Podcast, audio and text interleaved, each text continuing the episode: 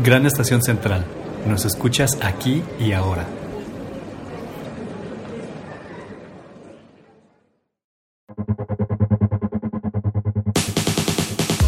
Sé el cambio que quieres ver en el mundo. Somos lo que hacemos para cambiar lo que somos. Lo único constante es el cambio. Transita con nosotros en Gran Estación Central, aquí y ahora.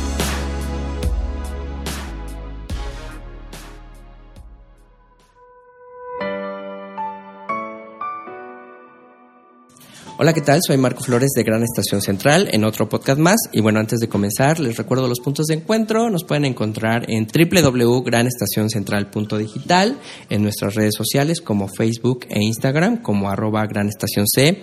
Recordarles también que nos pueden escuchar en cualquier plataforma de podcast, Amazon Music, Google, eh, Apple Podcast, Spotify, eh, Deezer y recordarles que todos nuestros podcasts desde el inicio los pueden encontrar en iVoox. Y bueno, en este nuevo podcast estamos eh, saboreando una visita porque estamos visitando la Fundación Herdes, que ya en verdad yo ya tenía rato queriendo venir porque no están para saberlo ni yo para contárselos, pero yo estuve estudiando gastronomía en el claustro de Sor Juana entre el 98, en el 2001, ya tiene rato, y desde entonces ya empezaba a sonar la Fundación Herdes. Creo que estaba en sus momentos de creación. Vine, visito el espacio que es súper lindo, súper acogedor, muy entrañable. Y en esta primera sección vamos a platicar con Carmen Robles, directora de Fundación Herdes. ¿Cómo te encuentras, Carmen? Qué gusto. Muy, muy bien y muy, muchas gracias por estar. Este, estoy muy contenta de estar hoy con ustedes. Y bueno, para comenzar, me gustaría que me platicaras sobre el fundador de eh, Fundación Herdes, que le decían el Duque. Cuéntame, ¿cómo se llama? Eh, eh, ah, ¿El Duque? Don Enrique Hernández Pons. Don Enrique Hernández Pons, eh, no, no llegué a conocerlo, pero me cuentan que era un hombre pues con muchísimo sentido del humor, un hombre de negocios, sí, pero un hombre que quería muchísimo a su familia, un hombre familiar. Eh, no sé si muchos sepan que Grupo Herdes es una empresa familiar, sigue siéndolo y sí le importaba muchísimo con comidas familiares, muy amiguero, con muchísimos amigos, que le encantaba, me, me cuenta Héctor, su hijo, que le encantaba comer. Disfrutaba una buena comida, disfrutaba lo que trae una buena comida, el compartir, las risas, el momento alegre, o que también me decía, pues también que cuando uno está triste, también te puedes reunir alrededor de una comida y consolarte con comida. Un chocolatito, Un café, un té. un té, un pastelito, eh, te trae esos recuerdos.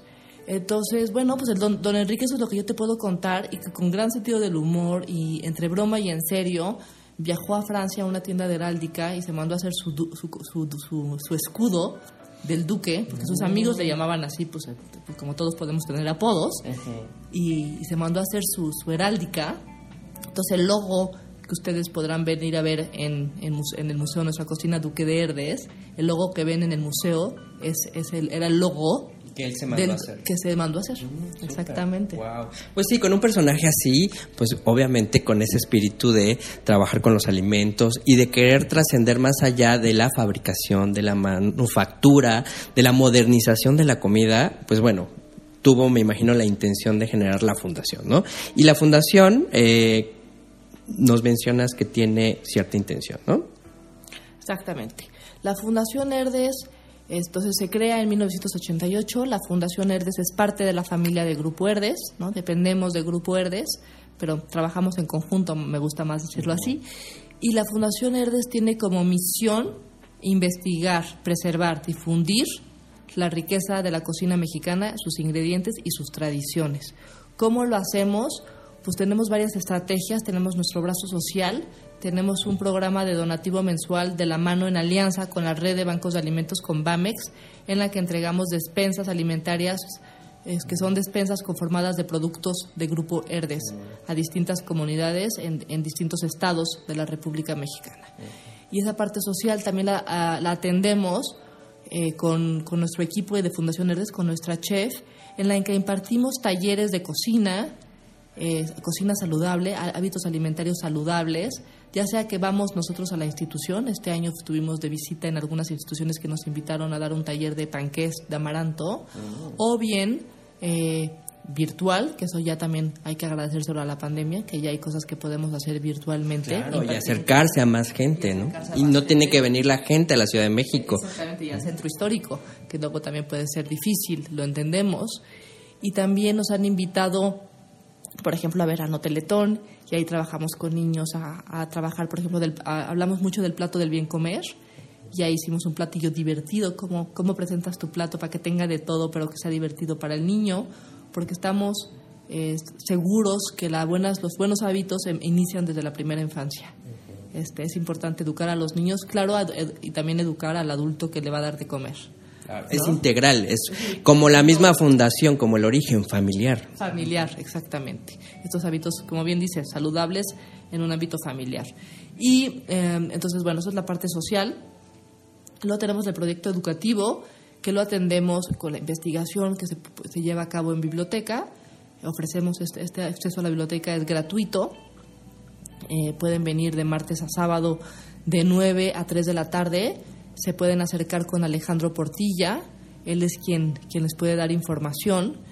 Y, y esta biblioteca es un, es un espacio maravilloso que, que, que se dedica a los libros de cocina mexicana, dividido por ingredientes, por estados, también cocina del mundo, porque ¿qué sería la cocina mexicana sin una deliciosa pasta? Claro, no, claro. Y aparte de que siendo patrimonio de la humanidad, estamos conectados con, con, la, con Asia, con Europa, con Sudamérica, me imagino que con África también. Exactamente.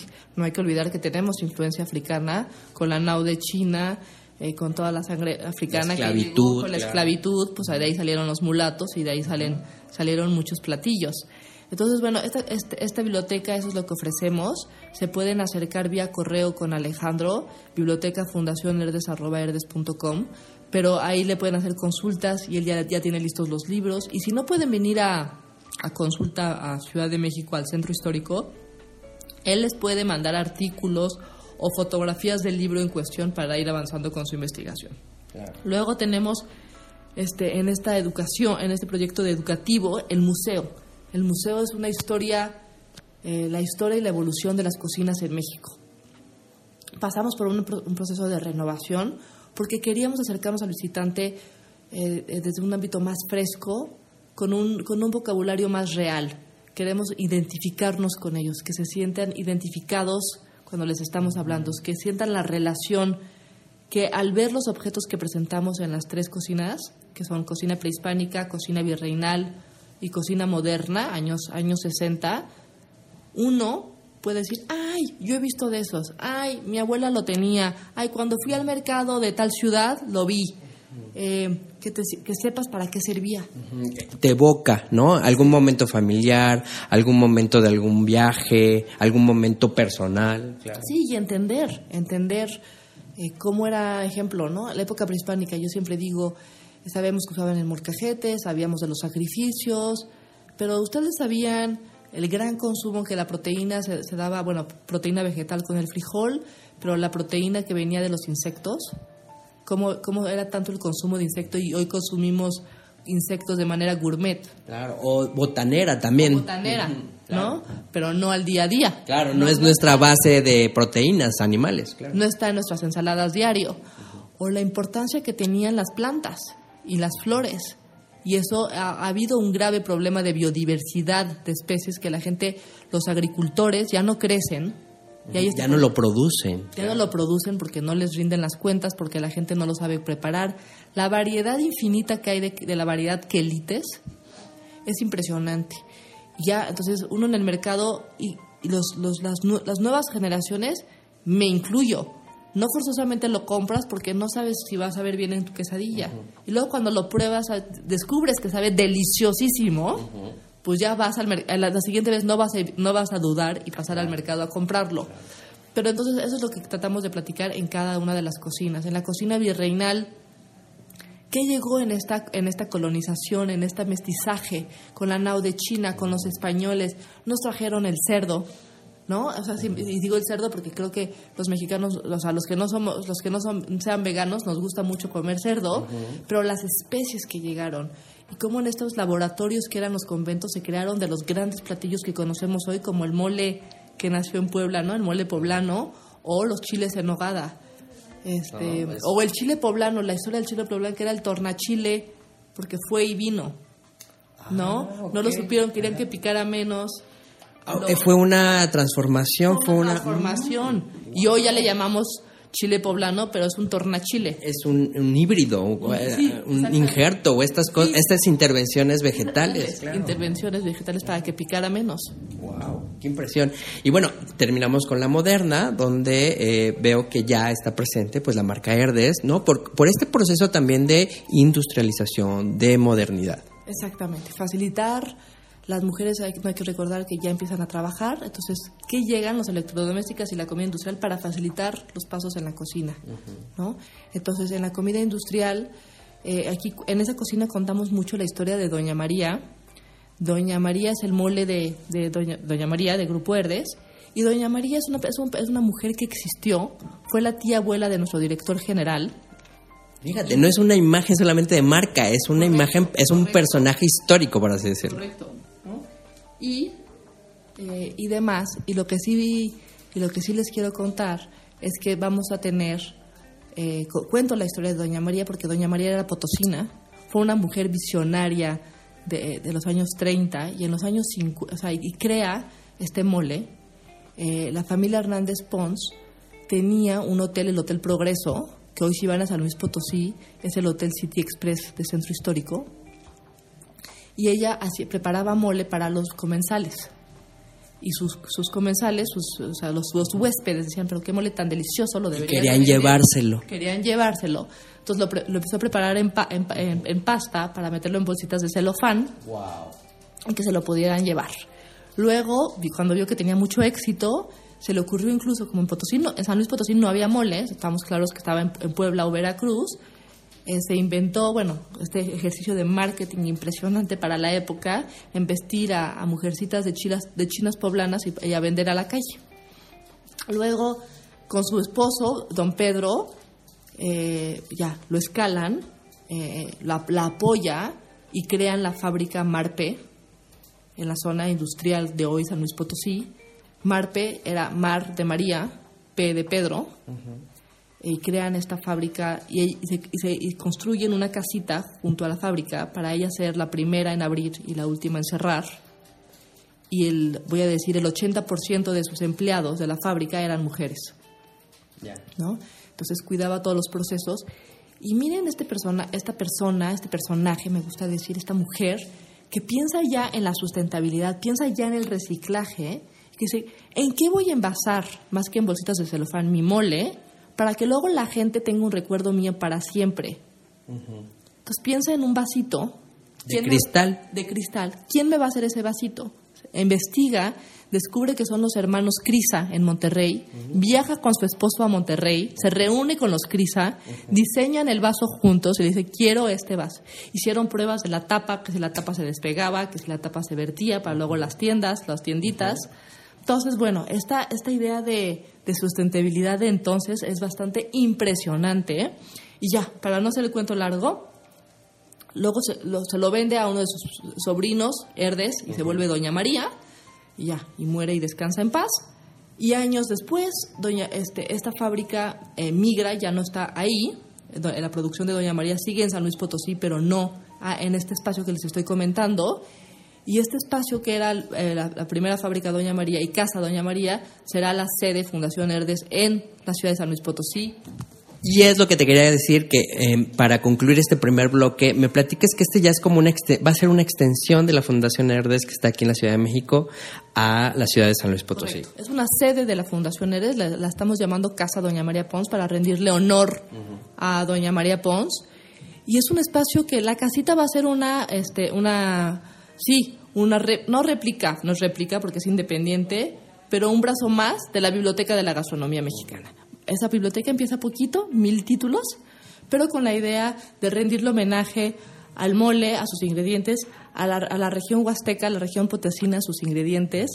Y esta casita tiene un huerto maravilloso, un huerto educativo. Entonces ahí nos vamos a concentrar más en qué crece en huerto, en, en fomentar que la gente cultive, en fomentar que sí pueden crecer las cosas en una macetita. Puedes tener un balcón, la ventana de tu cocina y crecer tus chiles, tus tomatitos, alguna hierbita. Y lo, y lo que era la planta, es lo que estamos llamando el pabellón H, vamos a tener una exposición que cuente quién era Doña María y por qué este espacio se llama Casa Doña María Pons. Claro, y que no nada más se quede en este imaginario comercial, sino también histórico, de representatividad, como dices, de las mujeres. Correcto, correcto. Entonces, si todo sale bien, les estaremos este, compartiendo las invitaciones, pero contamos abrir puertas en marzo de 2023. Entonces, muy pronto. Claro, y, y ya es como la extensión del aniversario de los 25 años de la... Los 25 años de la biblioteca, que como les te contaba anteriormente, la biblioteca se abre un 9 de septiembre de 1997 y por eso este año, 9 de septiembre de 2022, cumplimos 20 25 años. Entonces, sí, gracias. Pues bueno, con, con, con este dato eh, vamos a hacer una pausa musical y en el segundo bloque vamos a platicar con el bibliotecario. Y con Alejandro, sí, que les cuente todo. Gracias. No, a ti, Carmen, muchas gracias. Yo amo a Johnny de toda la vida. Es güero, robusto, le doy lo que pida. Me esmero, me doy mi manita de gato. Me pongo chapitas y a ver si lo atrapo. Pero él es ajeno, este triste reclamo. Lo miro completa y no me hace caso. La fresa, metiche, chismosa la rosa. Que viene y me dice la muy intrigosa. Si Johnny no te quieres por gorda, babosa. Yo no sé por qué, si no como tanto, por qué engordé. Yo no sé por qué, si no como Twinkies, por qué me estré. I don't know. Porque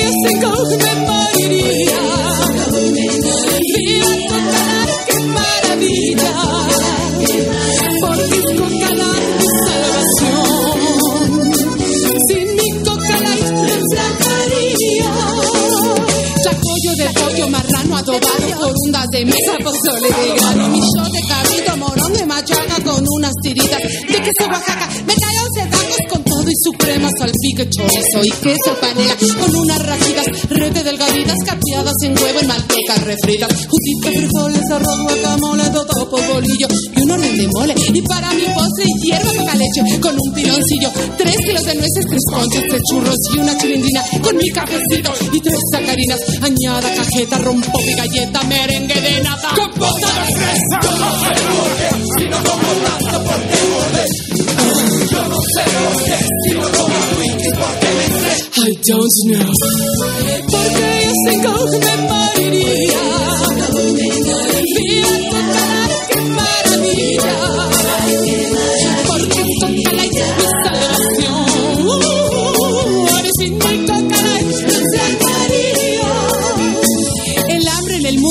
por tanta dieta, bulimia, anorexia. La chica de Biafra, qué fácil la tiene así de delgada. Yo quiero algún día jalar pa' Calcuta, bajar 15 kilos. La prieta de Uganda no está nada guanga, prefiere ser Barca. Cosita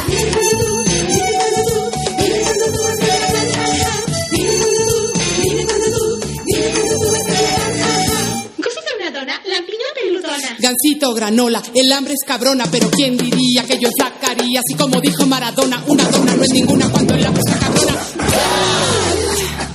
Con esta gran soda no hay grasa de sobra, Madonna la toma, la toma, Madonna. Con esta gran soda tremenda sorpresa, comemos de todo con gran ligereza y que se muera de hambre.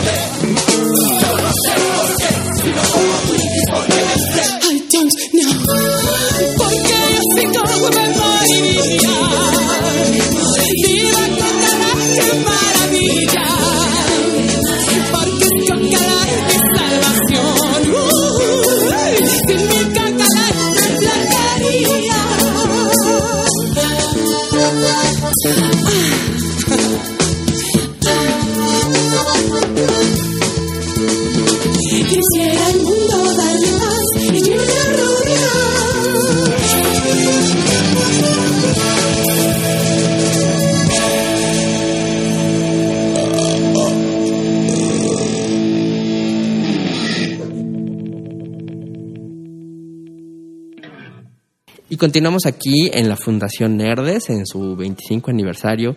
Y en este segundo bloque vamos a platicar con el bibliotecario Alex Portilla, que es el que se encarga pues de eh, pues sí, gestionar y de que los visitantes a la biblioteca pues tengan un buen, un buen servicio. Cuéntame, Alex, ¿cómo estás? Muy bien, muy bien, muchas gracias. Bueno, pues antes que nada, bienvenido aquí a la Biblioteca de la Gastronomía Mexicana de Fundación Herdes. Efectivamente, yo soy el encargado de, este, de esta biblioteca, de este acervo. Déjame comentarte que tenemos aproximadamente eh, 7.000 títulos. ¿sí? Todo esto es referente a gastronomía mexicana, eh, en la cual está compuesta por diferentes colecciones.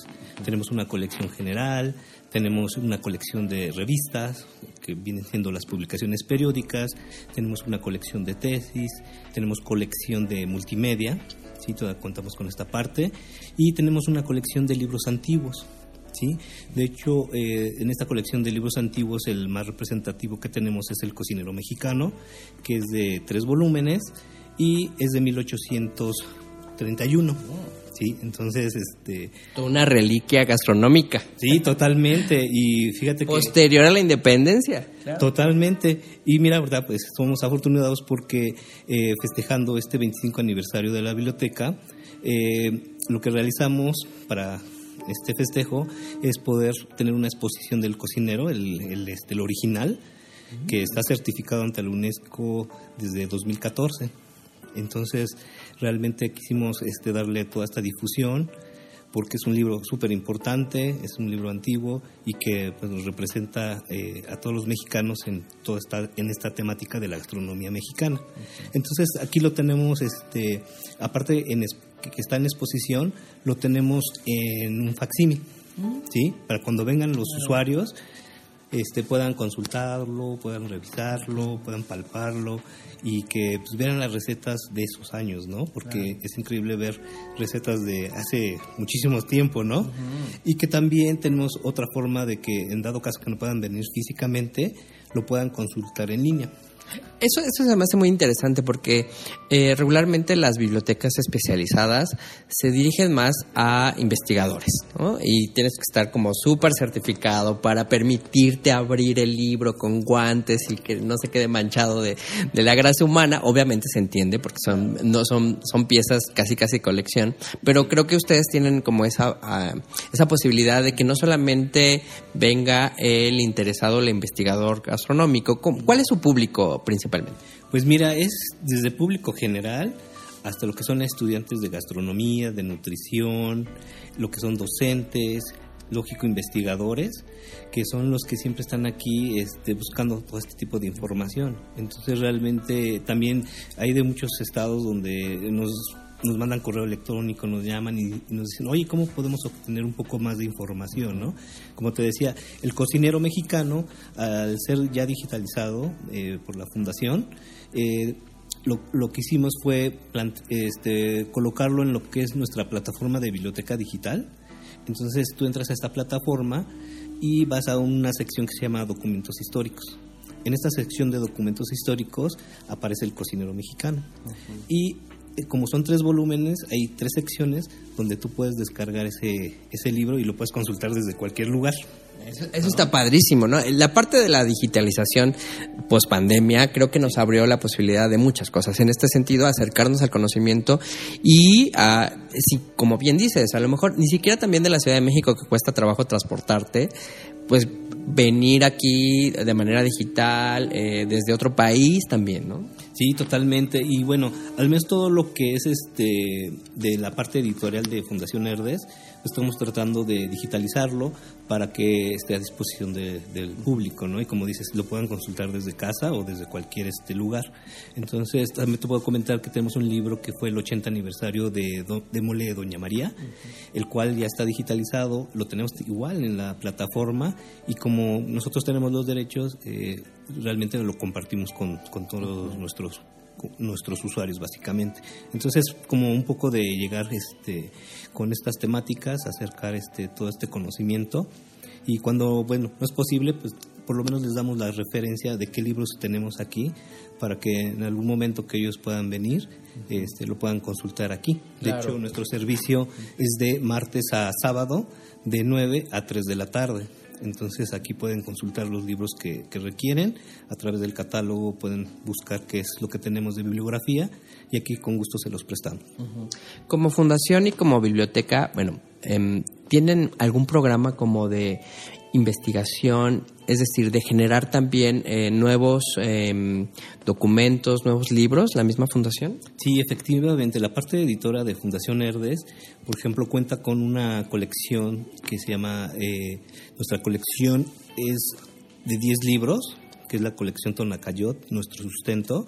Son investigaciones anuales de algún ingrediente de origen mexicano.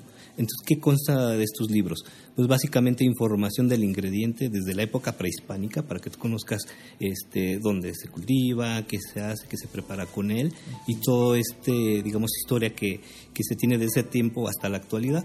Por eso al final te presenta unas re- recetas o diferentes recetas donde tú puedas hacer este, algo con ese ingrediente. Claro, y se me ocurre que también, eh, me imagino, digo, eh, lo- los consultaré porque eh, hay muchos productos, unos que ya se transformaron, ¿no? Por la cuestión industrial, eh, ya se modificaron, ya se- y por lo mismo ya se preparan para otras cosas, entonces, o conocer que todavía existen algunos, ¿no? La reminiscencia de algún quelite o del maíz, que al final de cuentas ya no hay maíz este natural, ya todo de alguna manera ya es eh, producido por el hombre, y bueno, entender ese proceso histórico que tiene que ver con la economía, con la cuestión cultural, ¿no?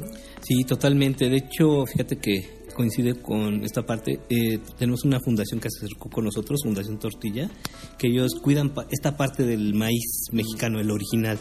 ¿Sí? Entonces ellos dicen, oye, ¿sabes qué? Estamos importando este, de otros países y aquí realmente pues tenemos un maíz original, entonces hay que promoverlo, hay que hacer investigación sobre él y, y promoción, ¿no? Que, y que la biblioteca creo que tiene esa gran función de promover el- lo endémico. Efectivamente, efectivamente. Y por eso también tenemos libres, este, libros que, pues, digamos, este, tiene algún ingrediente que son de origen. Entonces, es lo que promocionamos mucho aquí. Sé que hay otra, otro tipo de, eh, de ingredientes que llegaron, no sé, por ejemplo, de Europa o de algún otro país y que se combinaron al fin de, de cuenta, ¿no?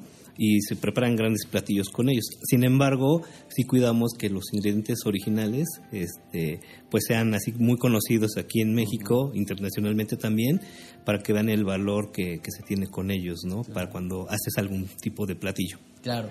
Y bueno, para concluir mi plática contigo, se me ocurre pensar que, por ejemplo, mucha gente puede hacer que tenga recetarios antiguos o que alguien quiera donar algún documento que crea que es eh, único o valioso en el sentido del, contenido, ¿puede uno acercarse a hacer como esa donación? Digo, no sé, se me ocurre que yo ya voy a morir, no tengo aquí mi biblioteca de recetarios y ¿a quién se la dejo? ¿Se la puedo donar a Fundación Nerdes?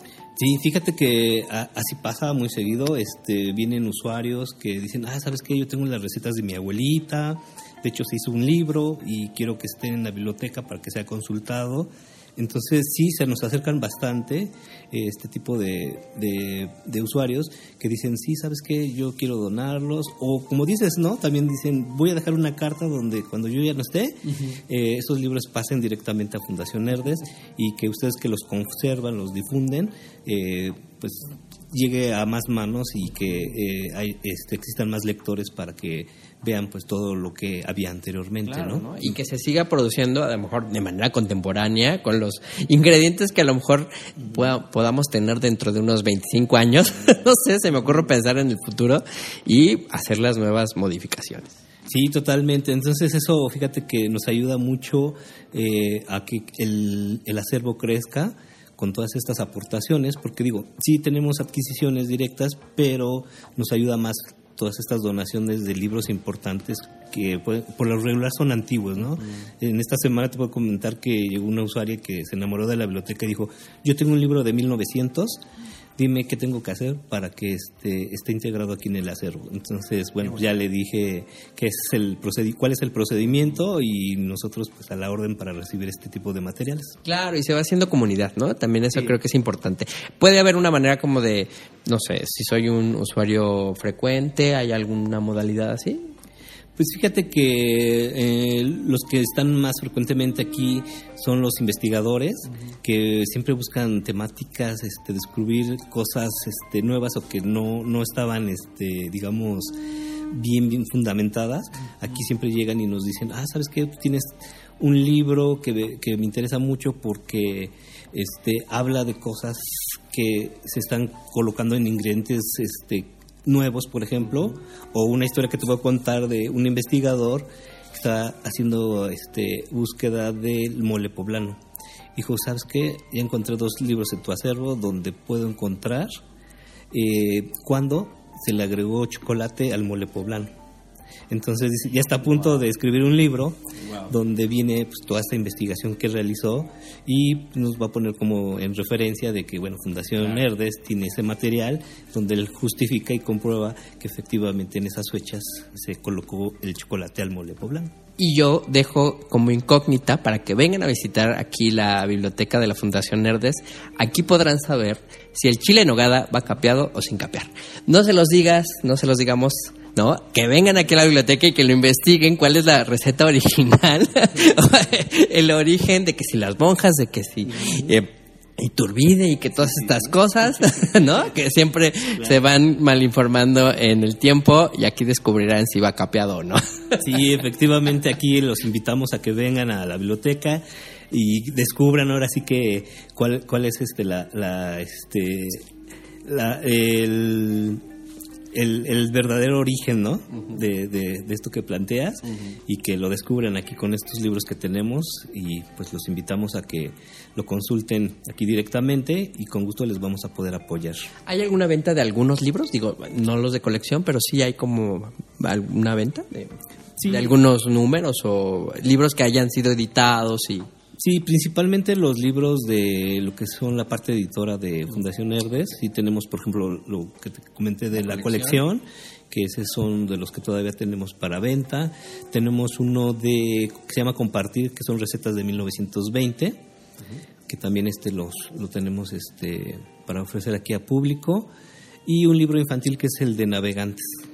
Navegantes en la cocina, que es un libro infantil y que también este lo estamos este, compartiendo aquí con, con todos los visitantes para que pues, vean que también producimos este, información para todas las edades, ¿no? Y para todo el público. Em, recuérdanos cómo podemos entrar de manera digital.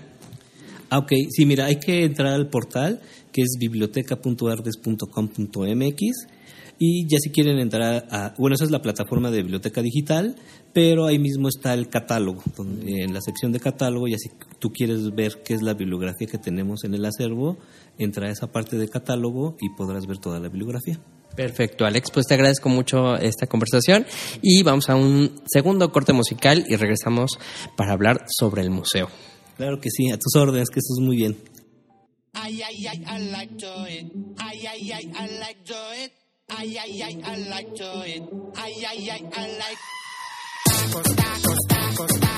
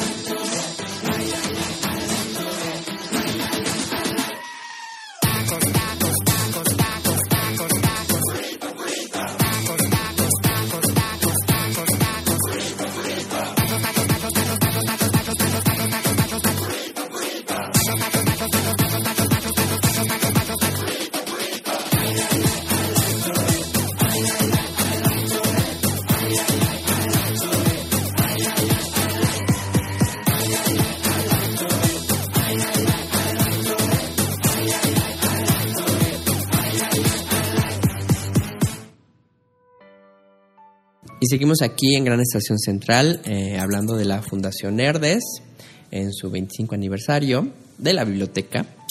Y en, en, este, en este entorno de aniversario también se le dio una renovación a la parte museística, a la parte del museo de la fundación y e invitaron a Luciérnaga, que ya habíamos estado aquí en Gran Estación Central platicando con ellos, pero ahora estoy con Horacio Correa, en el quien me va a platicar de esta renovación del espacio eh, de museo en la eh, Fundación Nerdes. ¿Cómo estás, Horacio? Hola, ¿cómo estás? Mucho gusto de que estés aquí.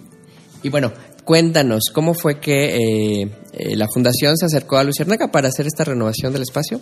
Sí, eh, la fundación nos buscó porque querían precisamente renovar el espacio. El espacio va a cumplir el 9 de noviembre 22 años y obviamente con motivo de los 25 años de la biblioteca, pues querían hacer una renovación.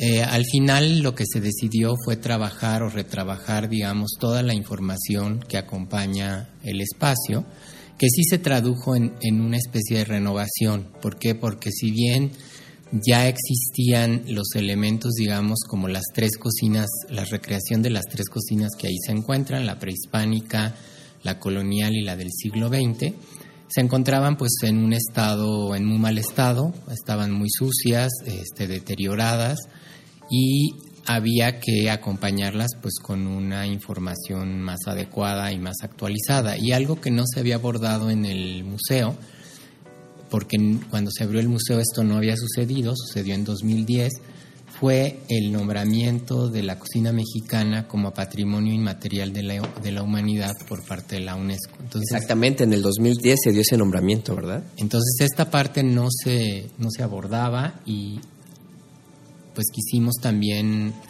aprovechar para abordar este tema al final del recorrido. ¿no? Entonces, eh, fundamentalmente lo que se hizo fue pues revisar nuevamente la información para dar contextualizar cada una de las partes del museo y e hacer una investigación digamos reciente recabando también materiales que la propia Fundación Herdes había publicado a lo largo del tiempo. Y con esto pues empezamos a trabajar en, en con un, digamos, una óptica de la interpretación del patrimonio, que es un poco como trabaja Luciérnaga, y quisimos eh, primero como determinar cuál iba a ser pues el gran mensaje del, de la exposición, que tenía que ver con esta parte del, de la riqueza de la cocina mexicana y el, que es patrimonio de la humanidad y luego definir cada una de las mensajes que iban a acompañar cada una de las secciones del, del museo y por eso cada una de las secciones tiene un, un, nombre parecido pero distinto, ¿no? La parte prehispánica se llama una tradición milenaria y hace énfasis en cómo el México prehispánico desarrolló una tradición culinaria a lo largo de los siglos y sobre todo se enfatizan algunos elementos como que son, digamos, descubrimientos o innovaciones de aportaciones de, eh, para la alimentación mundial. Exactamente, que uno fue el, el, el, la milpa, o sea, en la milpa conviven varios, varias, eh, está, el, está el maíz, está el frijol, está el chile y está la calabaza que se complementan en un ecosistema y eso es la milpa. La milpa es un espacio, digamos, donde puedes plantar estas, estos cuatro elementos, por eso le pusimos los cuatro fantásticos a esta cédula que habla del, de la milpa. Y conviven entre ellos y no se dañan, me imagino. Okay. Conviven entre ellos, no se dañan y precisamente pueden eh, desarrollarse, -huh. ¿no?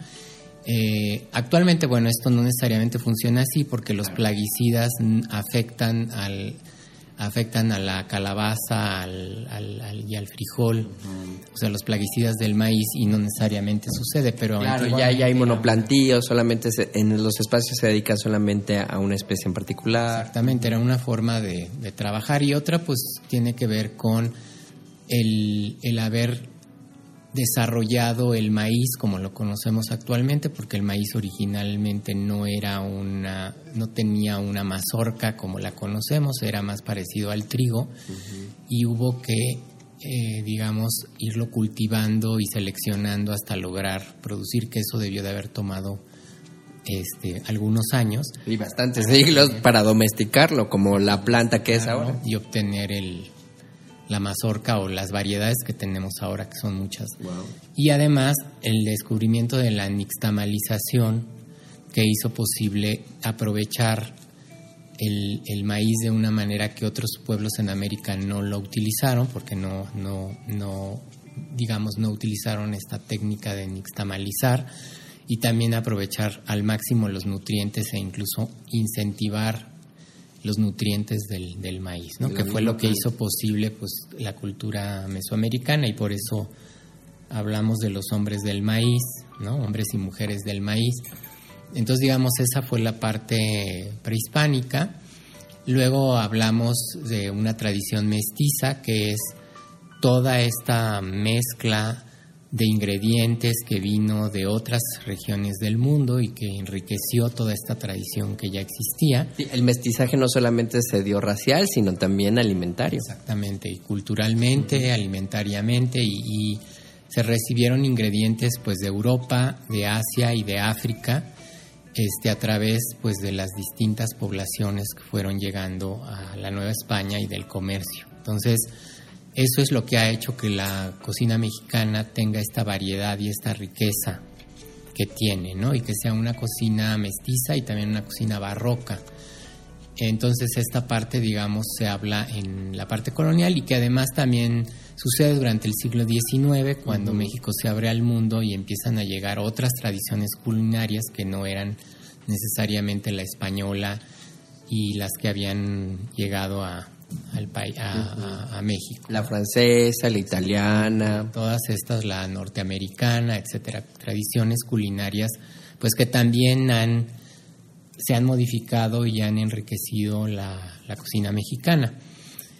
Y, y, además porque vienen acompañadas de ingredientes que vienen de otras partes del mundo. ¿no? Como, por ejemplo, como qué ingredientes eh, resaltaron o resaltan en, en la bueno, museografía. Se resalta, por ejemplo, bueno, obviamente se resaltan muchos frutos y verduras que vinieron de fuera, ¿no?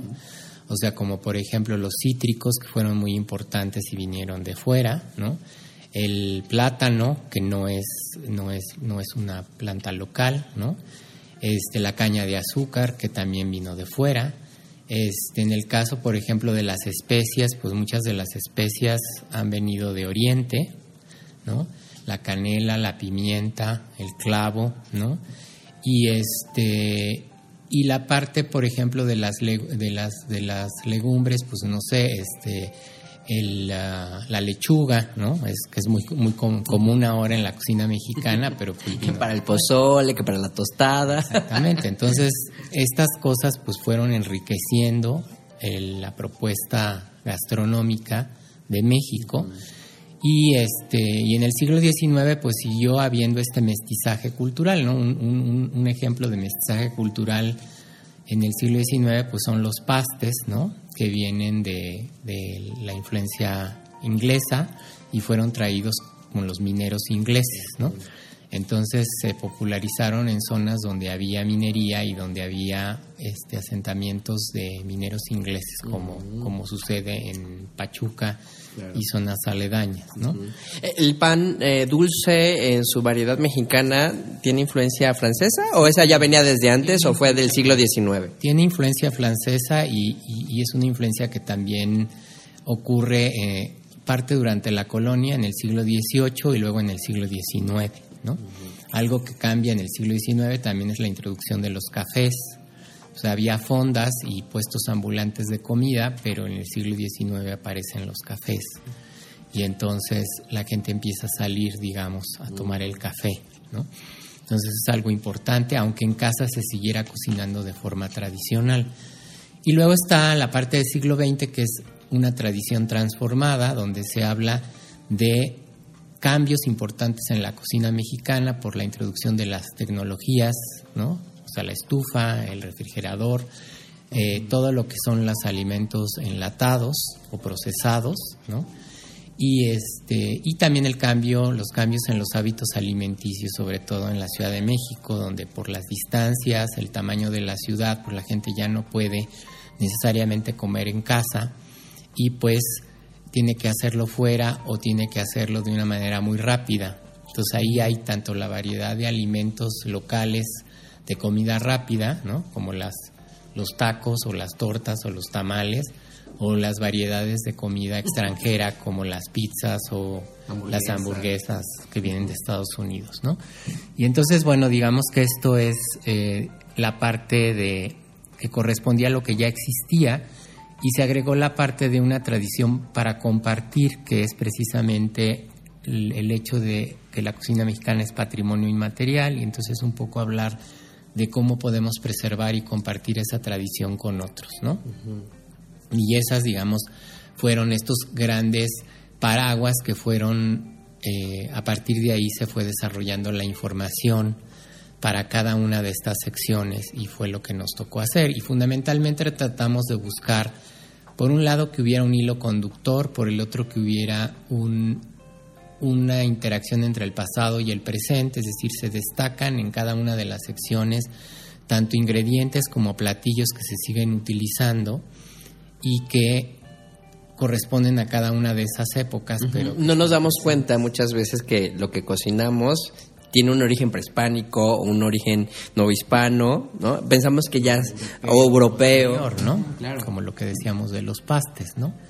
Pero todo esto, pues precisamente tratamos como de generar estas conexiones entre el pasado y el presente y también trabajar con un lenguaje muy claro, muy sencillo eh, y entendible para los no especialistas, ¿no? O sea, el problema que tenía, digamos, la museografía anterior es que las pues las cédulas eran bastante, había muchas muy pequeñas y difíciles de leer y no necesariamente resaltaban lo más importante. Y aquí se trató de hacer como una breve historia pues de la gastronomía mexicana en este espacio que es un espacio pequeño, pero y también invitar a la gente pues a leer las, las, las cédulas y a, y a poder este, gráficamente también entenderlas. O sea, se buscó hacer un diseño atractivo, este, asequible a mucha gente y que pudiera ser eh, pues eh, fácil de entender por los no especialistas, ¿no? Eso es lo que me ha gustado mucho de la Fundación Herdes, que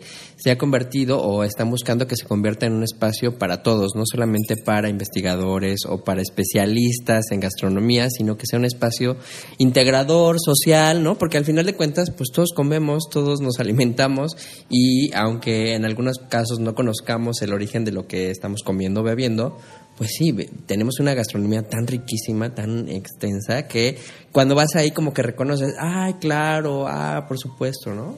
Sí, de hecho creo que es un tema muy cercano a las personas y desafortunadamente de pronto se le puede hacer lejano cuando es algo que está presente pues en la mesa todos los días y que seguimos teniendo utensilios que vienen pues desde el México prehispánico como son las ollas de barro o por ejemplo el, el metate ¿no? el molcajete que son elementos que no en todas las cocinas existen pero por ejemplo el molcajete pues sigue siendo común en muchos en muchos lugares. Y, y un poco ahorita mencionabas eh, cuando hablabas de la cocina del siglo XX aquí en la Ciudad de México, porque en el interior del país todavía hay muchas formas novohispanas, por así decirlo, de cómo se cocina. O sea, no se, no se ha perdido, aunque mm, eh, esta cuestión del centralismo, de que parece que todo lo que sucede es en la Ciudad de México, no. Hay muchas otras formas muy antiguas, prehispánicas, sobre todo también, que siguen sobreviviendo.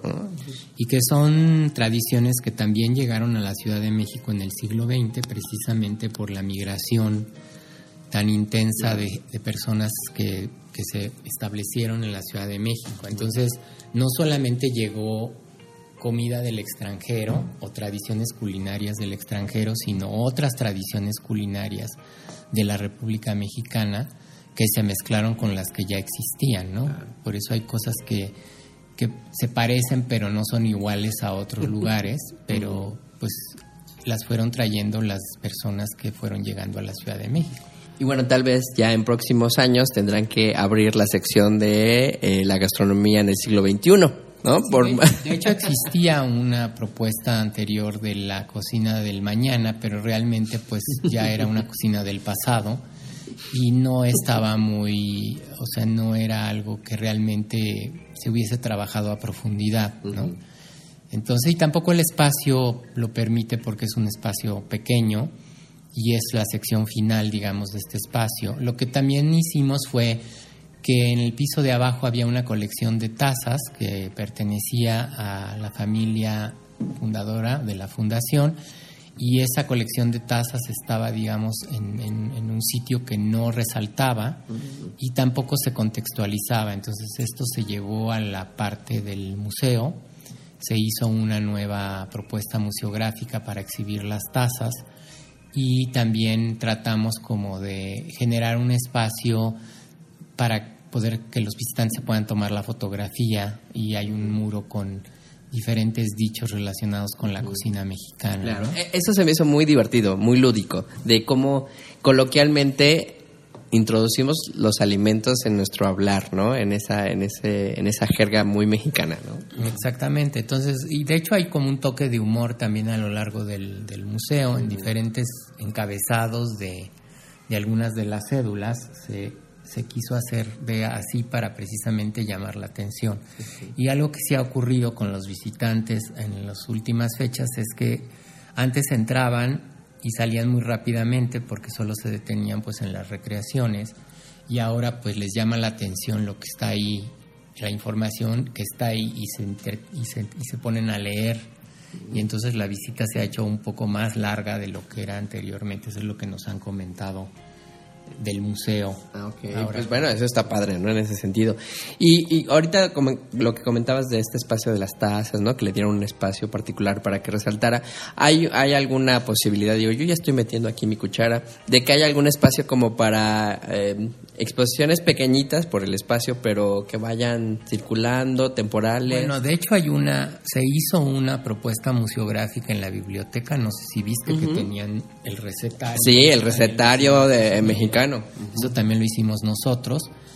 Este, no hicimos la vitrina que, que contiene el recetario, pero sí nos tocó trabajar la información y las cédulas que acompañan al, al recetario mexicano, que es el primer recetario nacional.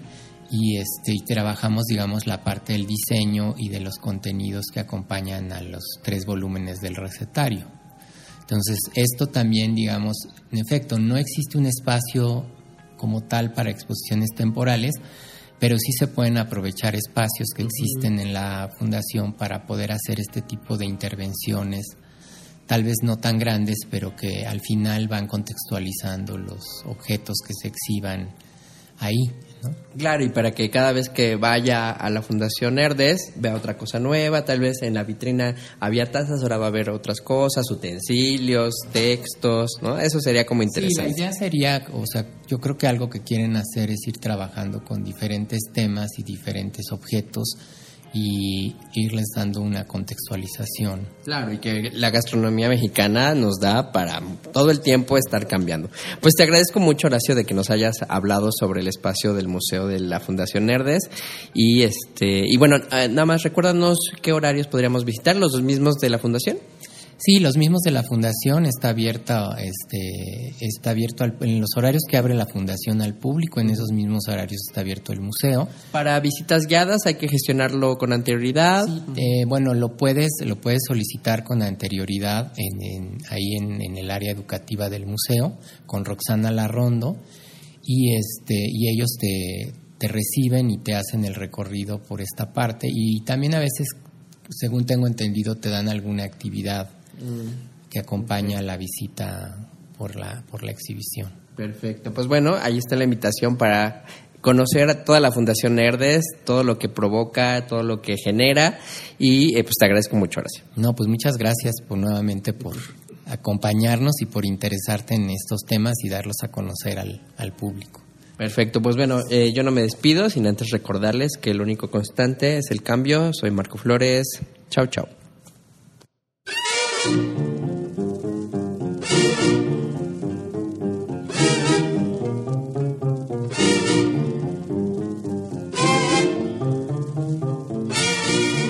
¿Sabes qué, carnalazo? ¿Qué pasó? Que vengo un poco crudo, Marcelino. Quisiera una pancita así calientita. Ahorita vamos con los agachados, ¿no? Bueno, ¿y por qué vienes crudo? Porque me la pasé toda la noche pescando, Marcelo, en el lago de Chapultetrepo. ¿Y por qué te la pasaste pescando vienes crudo? Sí, vengo crudo de sueño, que no puedo. Ah, sí, cómo Pues no. Ya verás, a ver si no. ¿Y toda la noche te estuviste pescando? Anja, ¿Y qué fuiste a pescar? cahuiles, Cahuiles. cahuiles, ¿Cahuiles? cahuiles, Oye, ¿qué son cahuiles? pescados.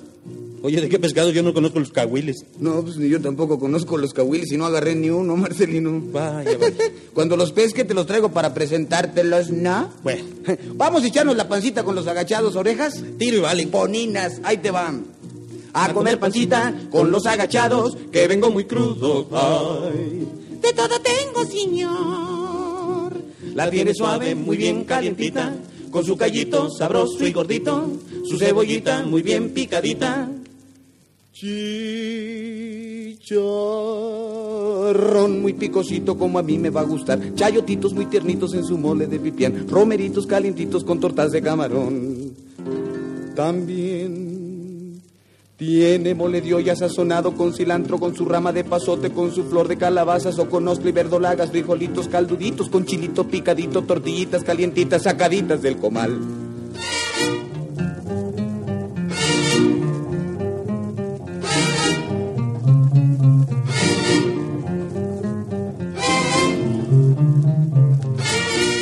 Comer pancita con los agachados, que vengo muy crudo. Ay. De todo tengo, señor. La tiene suave, muy bien calientita, con su callito sabroso y gordito, su cebollita muy bien picadita. Chicharrón muy picosito como a mí me va a gustar, chayotitos muy tiernitos en su mole de pipián, romeritos calientitos con tortas de camarón. También tiene mole de olla sazonado con cilantro, con su rama de pasote, con su flor de calabazas o con osli verdolagas, frijolitos calduditos, con chilito picadito, chapulines, huitlacoches, charamuscas, con tepache, chilindrinas, charrasqueadas, chinicuiles, chinacates, cachirulos, chichimecas, chipilines escamocha y alcachofas con pucheros. Se me reventó el barzón.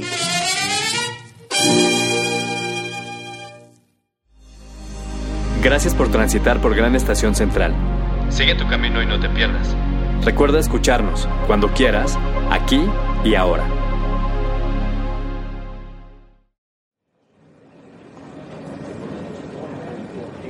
Gran Estación Central. Nos escuchas aquí y ahora.